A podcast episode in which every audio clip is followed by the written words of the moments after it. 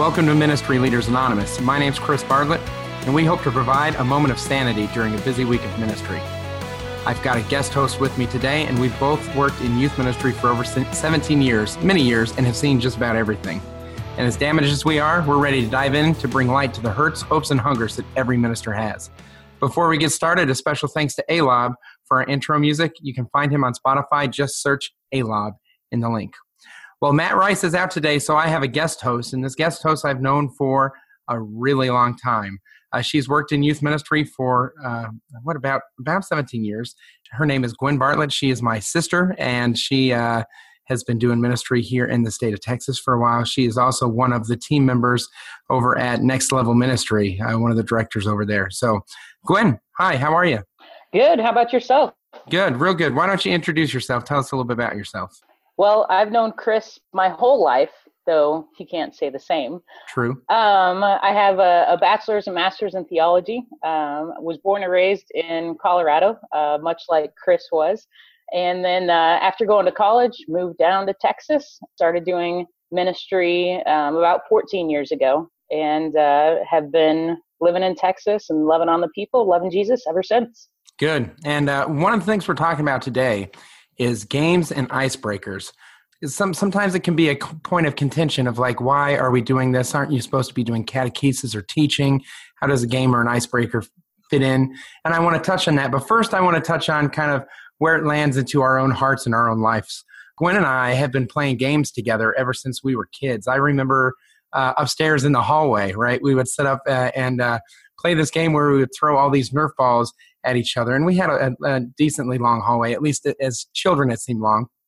And the goal was to hit the door behind the other person as you're whipping these balls down the hallway. But even as recently as uh, this week, for our birthday, we each gift each other a, uh, a gaming experience through an escape room. So we went and did the escape room two days ago. You want to t- talk about that? I mean, we were locked in a submarine and losing air. so we had to escape. Um, no, it was a benefit for me that some things were in German because I speak some German, and so we got to skip through some parts and and save some time on that, which was greatly beneficial because we escaped the room with what about three minutes left? Yeah, three minutes to spare. And uh, there, there was. Uh, if you've never done one of these escape rooms, um, check them out. We did Escapeology. I think it's a national brand, but we've had real positive mm-hmm. experience with them. But there's this, there's this kind of sense of excitement and the sense of uh, urgency kind of to both of them. You know what I mean? Like the game moves itself along in an escape room. And I think if you've ever played a game that didn't feel like it had both a sense of urgency and kind of a sense of progress or like it was moving towards something, then you're kind of just like, eh, you know what I mean? And uh, one of the reasons why I think that Gwen brings so much expertise is she is excellent, excellent at games. Um, you can find some of her resources on some of her go to games at uh, nextlevelministry.org. Excellent at games, and she deals with middle school students. So I believe that wherever you're at, a listener, if you're in adult ministry, if you're in children's ministry, wherever you're at, if uh, if you have a hard time with engaging your audience or your the people you minister to in games, I guarantee that Gwen has a harder time because middle school students. So, what's the biggest challenge in regards to games, especially with middle school students? So the biggest challenge with games with middle school students is uh, would definitely be getting the buy-in, getting them to want to play the game. And uh, you know, I think with any and all games, there's a purpose. If if you're playing a game, there has to be a reason that you're playing it. That doesn't mean that it has to be a teachable game or you know catechetical game or, or something like that. I think that the reason could be something as as simple as you know getting some energy out or having you know people get to know one another. Um, there's a lot of different reasons to play games but yeah with middle school definitely the challenge is getting the buy-in. It can be like that as well with with high schoolers or or adults but a lot of times uh, the relationship that you have with the group can really get that initial buy-in as well. And so your relationship with the group and your excitement, if you go into the game thinking, man, this game's going to suck, then it will because they're going to feed off of uh, what they're receiving from you. So selling the game is half the battle, so to speak. Yeah, it can be. Um, for for some of the games, some of the games have really dumb names, but just because they're playing a game doesn't mean they need to know the name of it. So if you uh, and I'll make up totally random and absurd games that I'll even forget the names of, and you know I'll write them down on a sheet of paper. So if it's an awesome name, uh, like a game that we play uh, pretty often called Whack Attack, you're like, what's Whack Attack? Do you hit people? Do you hit like how does that work? You know, yeah. it's a cool name. If it wasn't a cool name, then I'd either try to come up with another one or I just would explain how the game goes and I wouldn't call it anything. I'd just get them pumped and ready and get get them going. So for uh, for for a minister out there who is um, maybe leading a ministry where people are required to go, maybe it's their sacramental year, or maybe it's even like a, a parent session. I think about uh, sometimes like baptism classes and things like that. Is there a purpose when people there are just like let's just get this over with. Like is there a purpose in in doing games? Do games or icebreakers have value in those settings? Absolutely. I would say in those settings i would definitely want to use games or icebreakers to build community. And uh, and sometimes you know a lot of times we think that the game has to be first. First thing we're doing right off the bat. Uh, but that's not necessarily the case you know with with something like a baptism class, especially if, you know, it's from 8 to 10 a.m. and, you know, there's a lot of information and a lot of catechesis, I might actually put the game at around 8:45 or 9 a.m. Have it be a bit of a break to kind of, you know, break up the 2-hour section. But then you're also at a point where they've gotten to know you a little bit, they've built a relationship with you a little bit, and they might be at a place where they are a little more relaxed and you know open to, to having fun or getting to know one another. Or you could also have it right at the beginning where you want to build some community and fellowship with each other or wake them up in the morning and then kind of springboard off of that into your next segment. But i think sometimes when we use the word icebreaker and game interchangeably we always think well an icebreaker has to be at the beginning because that's when the ice needs broken. Uh, but you're saying that actually games can have can have a good point. Is there ever a time where it makes sense to end with a game, or is kind of the bonding potential kind of lost at that point? You're like, why did we just all bond? Now we're leaving. Well, I think it depends on what the purpose is for the game or the activity on that session. You know, in some of our earlier sessions in the year, we'll do something that really focuses on small group bonding and getting to know one another. And with something like that, I would say absolutely, you know, it's appropriate to to end with a game. Sometimes we'll have them do, you know, a small group challenge or or something like that and then break and have their small group discussion. And in those discussion, you know, my volunteers are like, I couldn't get them to say anything. They wouldn't talk at all. And we had a list of a few games for them to do if they completed their discussion. And so since all the questions were being answered very quickly, you know, are you glad to be here? No, yes, kind of all right, on to the next. Well, why is that? Cause I don't know what she said. you know? middle middle schoolers, uh, yes, yeah, yeah. And uh, but then you know, the, sometimes the best part of the small group is doing the games right before they leave, and and it can also leave that like, hey, that was that was kind of fun. I haven't done that before. You know, kind of kind of taste in their mouth, leaving them wanting to come back the next week. And also, you know, keep in mind that when you do a game or activity, it doesn't have to be everybody, you know, all together at once. You don't have to do a game with the 40 people all together. You know, you could break it down and do five the the same game in five five different groups or different things like that. So kind of think outside the box. What's going to work best for your group? What's going to work the best for your setting and fulfill your purpose? And so, what are some of the uh, fruits of games? You already mentioned to get the energy out and to wake them up. You also mentioned community or bonding. So, what are some of the uh, what are some of the ways the desired outcomes that you've utilized games to achieve? I mean, we've done, you know, like you've mentioned, uh, getting the energy out, fellowship, bonding, breaking down a lot of those walls that they may have. You know, you, you sit in a room and you're like, hey, cool, I'm sitting here with a bunch of strangers. But after a game, it can be, hey, cool, I'm sitting here, you know, with a bunch of people that conquered that challenge, you know. Um, especially with some of the small group games where uh, there's required physical contact. You're you're coming together and linking arms or, or pulling each other through something. That becomes a shared experience, hmm. and especially when you conquer a challenge, and even if that challenge is created by you know the person leading the game at the front yelling one minute left one minute left which I'll do that all the time. I will I'll judge how the game's going and you know, usually I don't even look at my clock, but I'm like, okay, they're they're getting kind of towards the end and so I'll start yelling, you know, 45 seconds just to amp up the pressure and increase the intensity. Add a sense of urgency and it makes it more fun. Yeah. Yeah, it it increases the excitement and and then honestly, I never look at my watch and you know, sometimes that 45 seconds is only 10 seconds. Sometimes that 45 seconds is actually two and a half minutes. Sure, sure. you know, I'm like, make a count, hurry up, hurry up, and then do a countdown from 10, and 10 seconds down to the buzzer. And of all of the thousands of people that I've done that with, I think there's only ever been maybe two that are like, hasn't 45 seconds gone by yet? Yeah, yeah, yeah. Everyone else is like, we've got to finish, we've got to do this, you know, and and you leave feeling at least connected with a few other people like man we did it we did or oh we were so close dude next time we've got to get that you know conquered one thing i love about games in a ministry setting is uh, that it provides opportunities for um, safe physical contact now there are a mm-hmm. couple of games i've seen like the human knot and things like that uh, become kind of awkward where where uh, body parts have to kind of bump up against each other. And so I, I, wouldn't recommend. You obviously need to look at the games, but a lot of the games create situations where you're holding hands or you're you know uh, put a hand on a shoulder or you know, whatever it is, and it creates positive physical contact. And I think that uh, in our world today, there's not enough of that. You know, in, in middle school and high school, adolescents especially.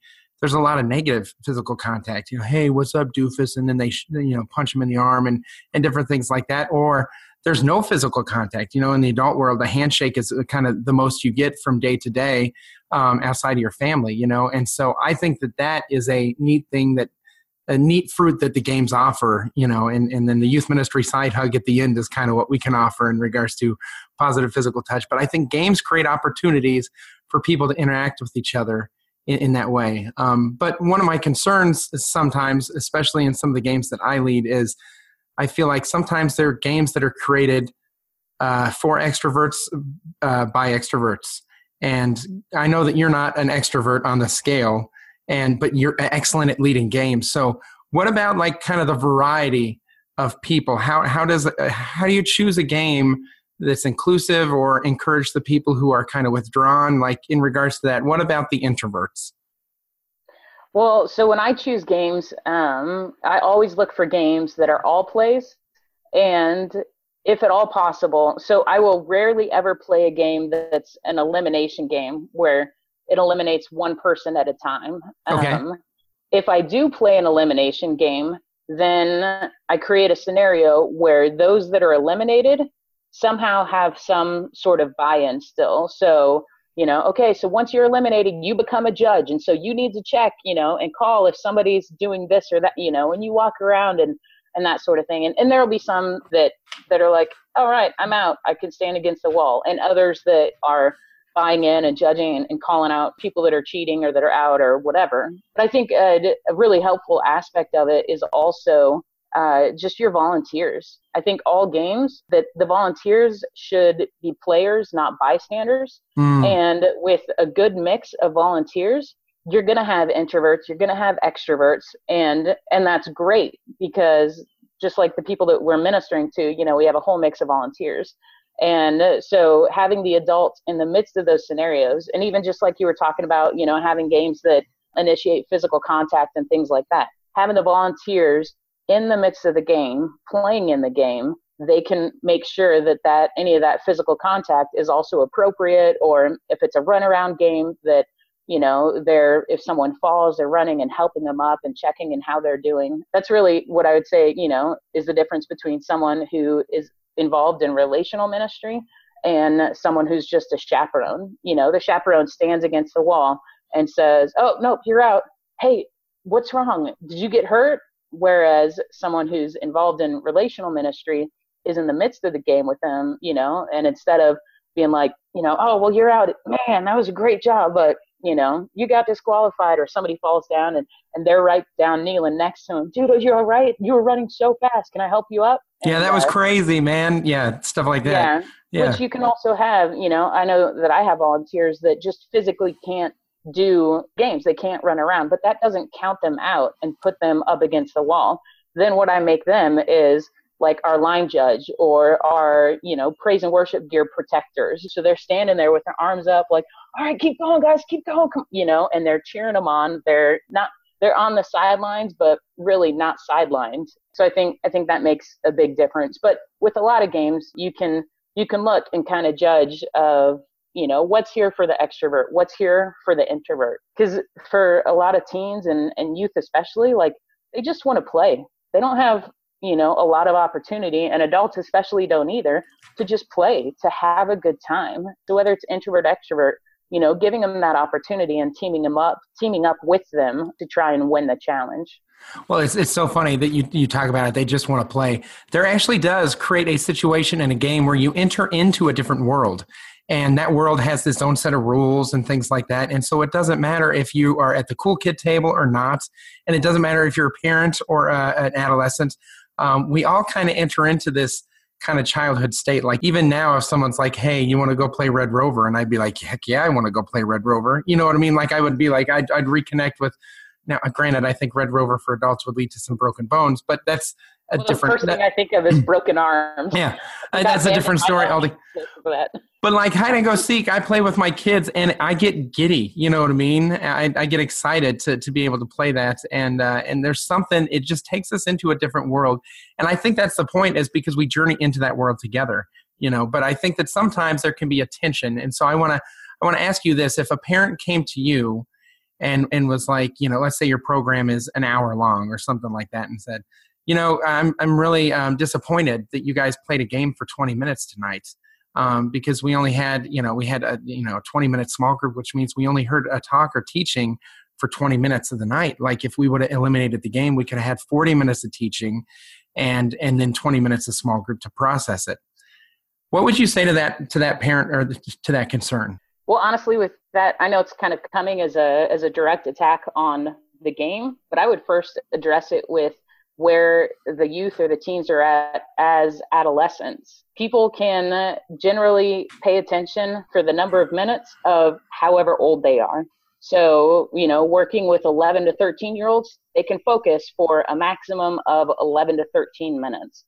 So, talking at them for an additional 20 minutes isn't going to make a difference, anyways. Having a 20 minute talk in and of itself is quite a long talk for middle schoolers, even for high school teens. I mean, and I think even as adults, you know, we really max out about 20, 25 minutes is our. I was going to say, I'm a 15 year old, according to that. You know what I mean? I'm just 15 yeah. years old. Yeah, it's great.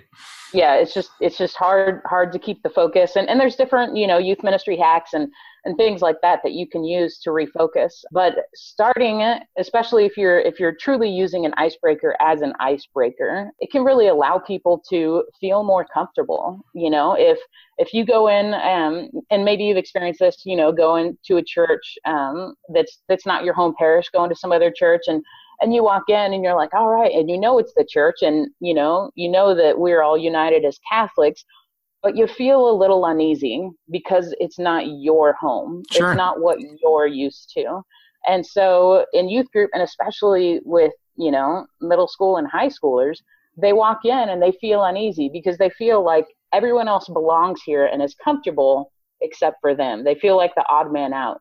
So starting with the game can help to alleviate some of that discomfort, but more importantly, alleviating that discomfort and helping them feel part of the community is so vital because your heart's not going to be open and vulnerable if you're not comfortable just being there. So, how are their hearts going to be open to the truth and love of Jesus Christ if they're not even comfortable with just sitting there with the people next to them? Right. And so, we want to help kind of build that and and let them know that it is safe. It is safe to to run around and act foolish. It is safe to open your heart and share your struggles. It is safe to, you know, encounter the Lord and, and see what He has for you. A 40 minute uh, teaching uh, presented to a closed door is not as effective as a 20 minute teaching to an open or a cracked door. And I believe that games and icebreakers are what open up that door, the door to your heart. Right. Yes, yes. There you go. For so a second, I was like, why are you talking to a door? It's so beautiful. the door to your heart.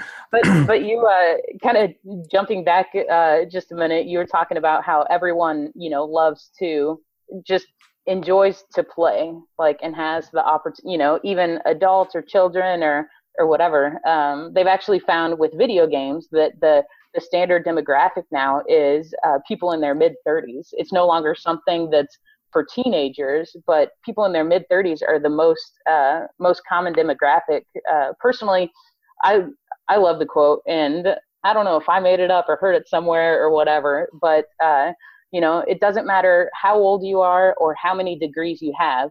You'll always look like a fool when you're chasing a bouncy ball. and, I think it's so true, you know. But at the same time, when you're chasing a bouncy ball, like it's just fun. Like, yeah. no, get it, you know, you'll also have a good time. Right. Yeah, and it's even more fun when you're chasing the bouncing ball with someone else. So it's it's fun together. Yeah. I think there's this uh, profound disconnection that exists in our society now with the dawn of social media and things like that. And it's not just the teens that know it. You mentioned that, that when adolescents show up or when teens show up or middle school students, they're nervous or it's awkward. I think that's everywhere now. I think it's adults and everyone just, I mean, you, you go out to restaurants and you see married couples all staring at their phones while they're sitting across from each other at a restaurant. And you just start to wonder, like, how do we engage? And I believe that games or icebreakers give people uh, permission to engage and almost uh, uh, force the engagement uh, because the games have a clear beginning and ideally a clear end. What are some tips that you would give in regards to someone who's who's leading games? Because I've made a mistake. I like invented this game, and the explanation took like 15 minutes, and the game was only like four minutes long. It was a disaster, and I still it's the pops. For those who know me, it's the popsicle stick game. It was uh, yeah, never again. But uh, well, what what for game masters, game leaders? What tips would you give for someone who's like, I'm going to try and lead this game? You already mentioned one that you look to all plays so the upfront games where it's like one or two people, unless it's like hilarious, like everyone's like really entertained by it. And I think about like Jimmy Fallon, Late Night with Jimmy Fallon. He does some of those games. Otherwise, you want everyone involved. What are some other tips? Well, and you also have to remember with upfront games that eh, while it's fun for the moment, everyone else is still physically sitting in their seats. So their attention span clock starts because they're not moving and they're not up front. So we do up front games on occasion, but that's just that's just it is that it's on occasion. Um, i would say first thing is remember that you are the game master. The person leading the game is the game master. And so that person um, just needs to know that they're an authority. They're the one who's not just explaining the rules but a lot of times we'll have a game going and I'll, I'll see something you know not working or needs to be adjusted and so i'll just make up a new rule on the spot the players don't know the game. They don't know what the rules are. They don't know that I just made it up. And so it doesn't matter. It's just a rule of the game. Why? Because I said so. Yeah, my um, favorite um, is when you see that there's kind of this personality that's dominating the game. And then you're just like, oh, you just lost your voice. You can't talk for the rest of the time. yeah, you're mute. And then it, yeah. it, it forces everyone else to kind of step into to that leadership role and gives everyone a chance to engage. So yeah, be the game master, call audibles along the way to make the game a great experience. Okay, what else yeah. you got? Ideally, and it depends on the game, but the majority of the time, you want to get them in their starting locations before you explain the game. So if you can take away that one additional step of like, okay, now everyone break up into eight groups, and then we're gonna, you know, people are thinking, whose group am I going to be in? Where am I going to be? Am I going to mm-hmm. be with my friend? So if you start by everybody get into groups of, you know, 10 or whatever it is. All right, now have a seat and turn and face me. And then you explain the rest of the rules. Then it tends to be a little bit more effective. You also, you always want to end a game when it's going strong. So, you know, we play the game Whack Attack and everybody's running around and, you know, hitting each other with pool noodles and all this stuff. And and it was amazing and it was a really fast round and it only took four minutes and they want to do it again and they're really pumped. But we have time for it. They're really excited for it. Let's do it a second time. And we finished the second round and you know, that took five minutes and, and we still have five more minutes of game time and, and they were all pumped up. But if we do it a third round, like there's going to be some that are tired. There's going to be some, you know, that are just done. We've already played this. And what's going to happen if we play a third round? Then the next time that we go to play Whack Attack, they're going to be like, oh, that game again. Sure. It doesn't matter if it's in two weeks or two years. Uh, maybe two years will work, but you know, two weeks, two months. They're going to remember the last part of the game was that it just kept going on and on and on. So finish while you're ahead. You know, you want to end the game when they're hyped up. And uh, and I've tested that before and been like, no, that's just his theory and it'll be great. No, didn't work out. Yeah. so those are those are a, a couple of uh, a couple of really clutch tips. And uh, if when at all possible, which it should be possible almost all the time, have your adults on board, knowing and understanding the game ahead of time, or your volunteers. Especially with the games, I'll, I'll run through a quick explanation before we start the session, just with the adults, and I'll throw out, you know, a couple of things to watch for. Hey, it's a runaround game. You know, we have the stage up front. We need to be careful of the corners of the stage. And oh, I can't play, you know, because I have a bad knee. Awesome. Can you guard one of the corners of the stage? So you have uh, some of those things already ready. Or uh, we have uh, we play in a in a giant hall that's just all tile. Uh-huh. we have a big uh, old piece of carpet for the youth to sit on during the talks and whatnot. And uh, so now it's actually become almost, you know, kind of a common mantra with the middle school youth group. I'm like, okay, so remember the carpet, because the edges will flip up and they'll clip the toes of people running and make them fall. And uh, and I'm like, and remember the carpet, and they'll all yell out, "Is our enemy." so, just different different things like that uh, to be aware of. But there's some some other great tips and, and things like that on the uh, nextlevelministry.org blog. Um, I think I actually have a blog up there that talks about you being the game master and and how to win with games and icebreakers. Yeah, so uh, so nextlevelministry.org is where they can find you. Um, how can they contact you if they have questions or want to talk to you? Yeah, they can find my email through the Next Level Ministry website, um, or just email me directly, Gwen G W E N at nextlevelministry.org, and uh, shoot me an email with any questions or comments. I always love hearing new game ideas. So if you're thinking of something or want to want to talk it out or uh, just hit me up and I'd be glad to chat with you. Great. Um, one thing I want to kind of end on, and I want to give you a chance to share any other thoughts you have as well. But uh, Gwen is an expert at making the game her own. And so you'll see these different games, and you can Google a game and you can see it. But uh, Gwen, I really think that you have a gift in regards to taking and being like, how do I go ahead and translate this into sixth grader? You know what I mean? How can I take this game and make it exciting for a seventh grader, or make it fit the size of my group, or make it fit the time constraint that I have? And so, I want to encourage you, ministry leaders, uh, to go ahead and if you find an idea or game, to go ahead and adapt it. Don't don't be afraid to Frankenstein pieces so that it works with your needs and things like that. So, Gwen, any closing thoughts? Um, I I think that's a great point. You know, with uh, with anything that you're doing, whether it's a game, a teaching, even even a session that you have that another youth group did that was awesome you need to you need to make it match your group. It can be maybe you're working with a group that's 200 people maybe you're working with a group that's 12 you can both be successful with that same game but not in the same way. And so you need to adapt it and adjust it. And and there's things you know and opportunities that groups with large ministries of 200 that they can do um, that smaller ones can't. But there's just the opposite is also true. You know there's things that with you know your youth group being 10 or 12 kids there's great opportunities that you have that larger ministries can't do. And uh, and so just make it work for you. But i would always start you know first and foremost what's the purpose of this game this icebreaker or this activity? Is it for fellowship? Is it for bonding? Is it for catechesis? Is it to fill a time spot? Because if it's just to fill the time then you might want to reevaluate.